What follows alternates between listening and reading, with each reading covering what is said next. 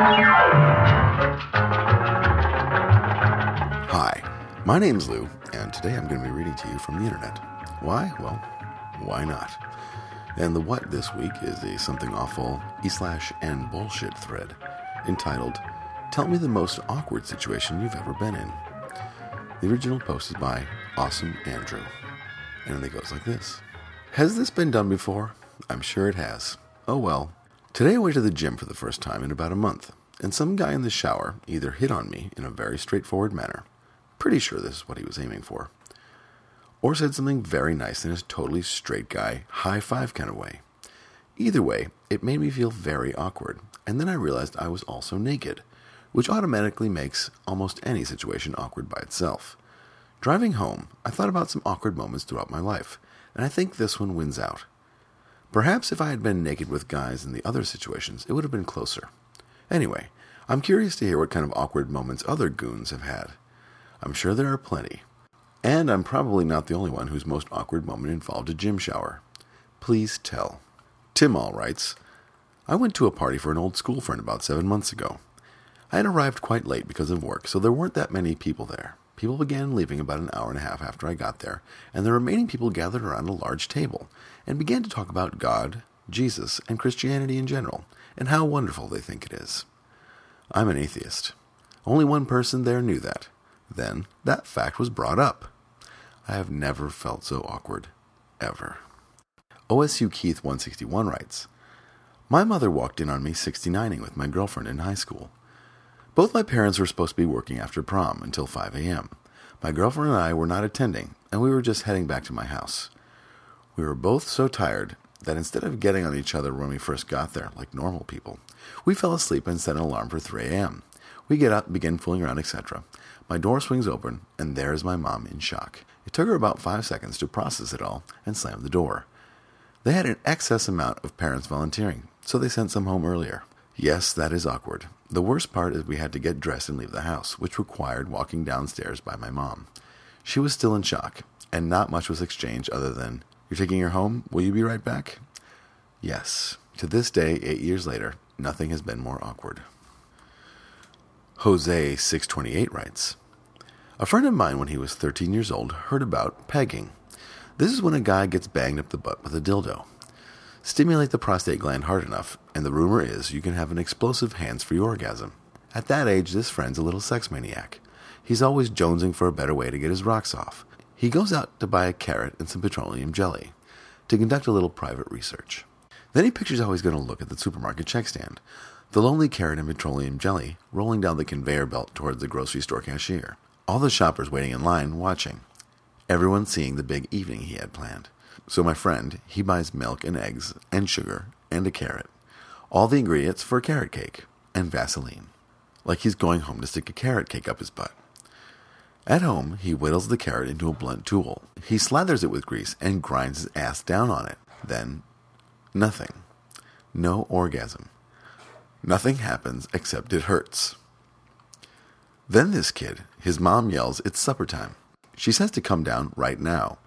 He works the carrot out and stashes the slippery, filthy thing in the dirty clothes under his bed. After dinner, he goes to find the carrot, and it's gone.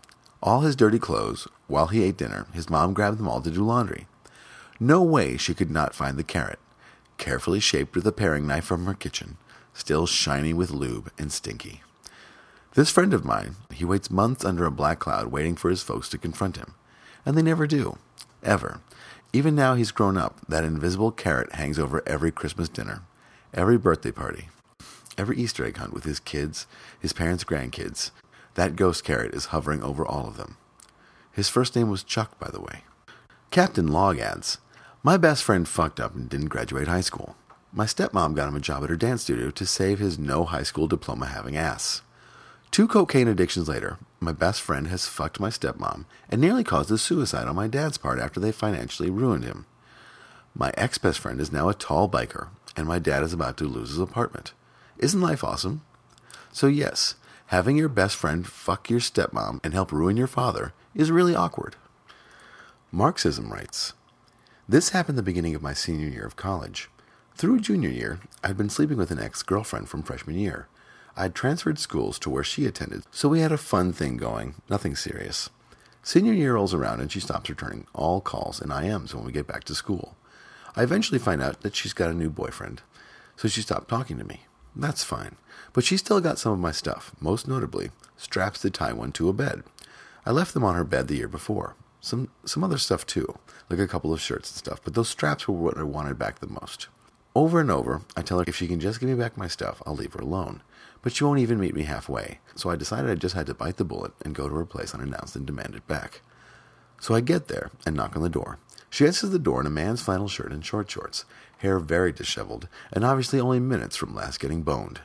I tell her why I'm there. She looks confused, but invites me in and goes to search for the stuff in her room. While I'm standing there in her kitchen, her boyfriend walks in in only a dirty bathrobe and starts offering me leftovers from their dinner. So while his girlfriend is searching through their room for sex toys I left with her, he's chatting me up and offering me dinner. It was weird, but I got my stuff back.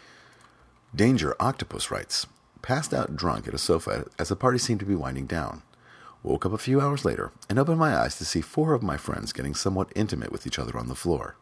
They didn't realize I was awake, but I felt kind of awkward and wasn't really sure how to go about getting up and leaving without, you know, killing their mood and also being massively embarrassed myself. I tried to fall asleep again, but it really wasn't happening. So I slowly resolved to get up and leave, and then, the next day, pretend I didn't remember.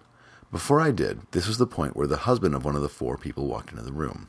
That was a pretty awkward moment. Knuckmaster J writes I was out at a bar with a nice young lady when we decided to go frolic and do what consenting men and women do together because we were both horny animals. One catch she lived with her super religious parents. I lived in my mother's basement, and there was no way I'm having her walk downstairs to find me mid stroke. That's some fucking therapist shit right there. At the time, I drove an old 1990 Range Rover that had a ton of space in the back to lie down and relax. And it just so happens that in my emergency kit I had a nice soft blanket. Off we went to find a nice quiet back road I've parked on before, and the fun began. It only took a few minutes before the windows were totally fogged out, and by that time we were oblivious to the occasional car that might go by. Well, a police cruiser happened to go by, and the two officers figured out by all the condensation on the windows what was going on. So they killed the lights and snuck up behind us in the car, got out, and creeped up to the driver's side and passenger side windows. Me nor my female friend heard a thing until there was a metal tapping glass sound on the driver's side and then a beam of light from the passenger side. Oh, yes, the two police officers caught us in the act and had us get out of the car buck naked and dress on the side of the road. The really awkward part?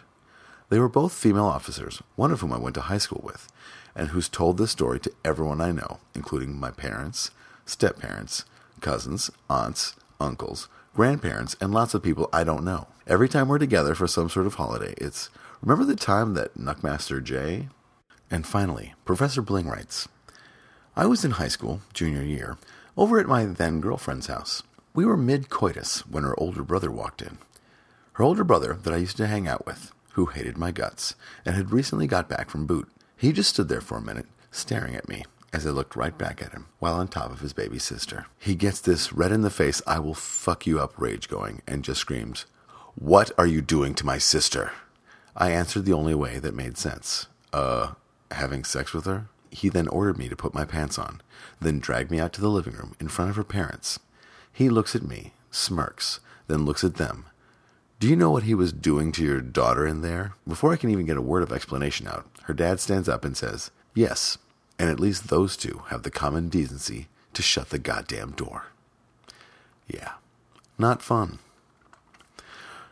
All right, that has been Tales of Awkward Situations from the Something Awful forums. I hope you've enjoyed it. I will post a version where I don't edit out my laughing of the carrot up the butt story dumb, but I did laugh at that pretty hard while I was reading it. Once again, I did not write any of these stories. They are all from the internet and assumed to be true.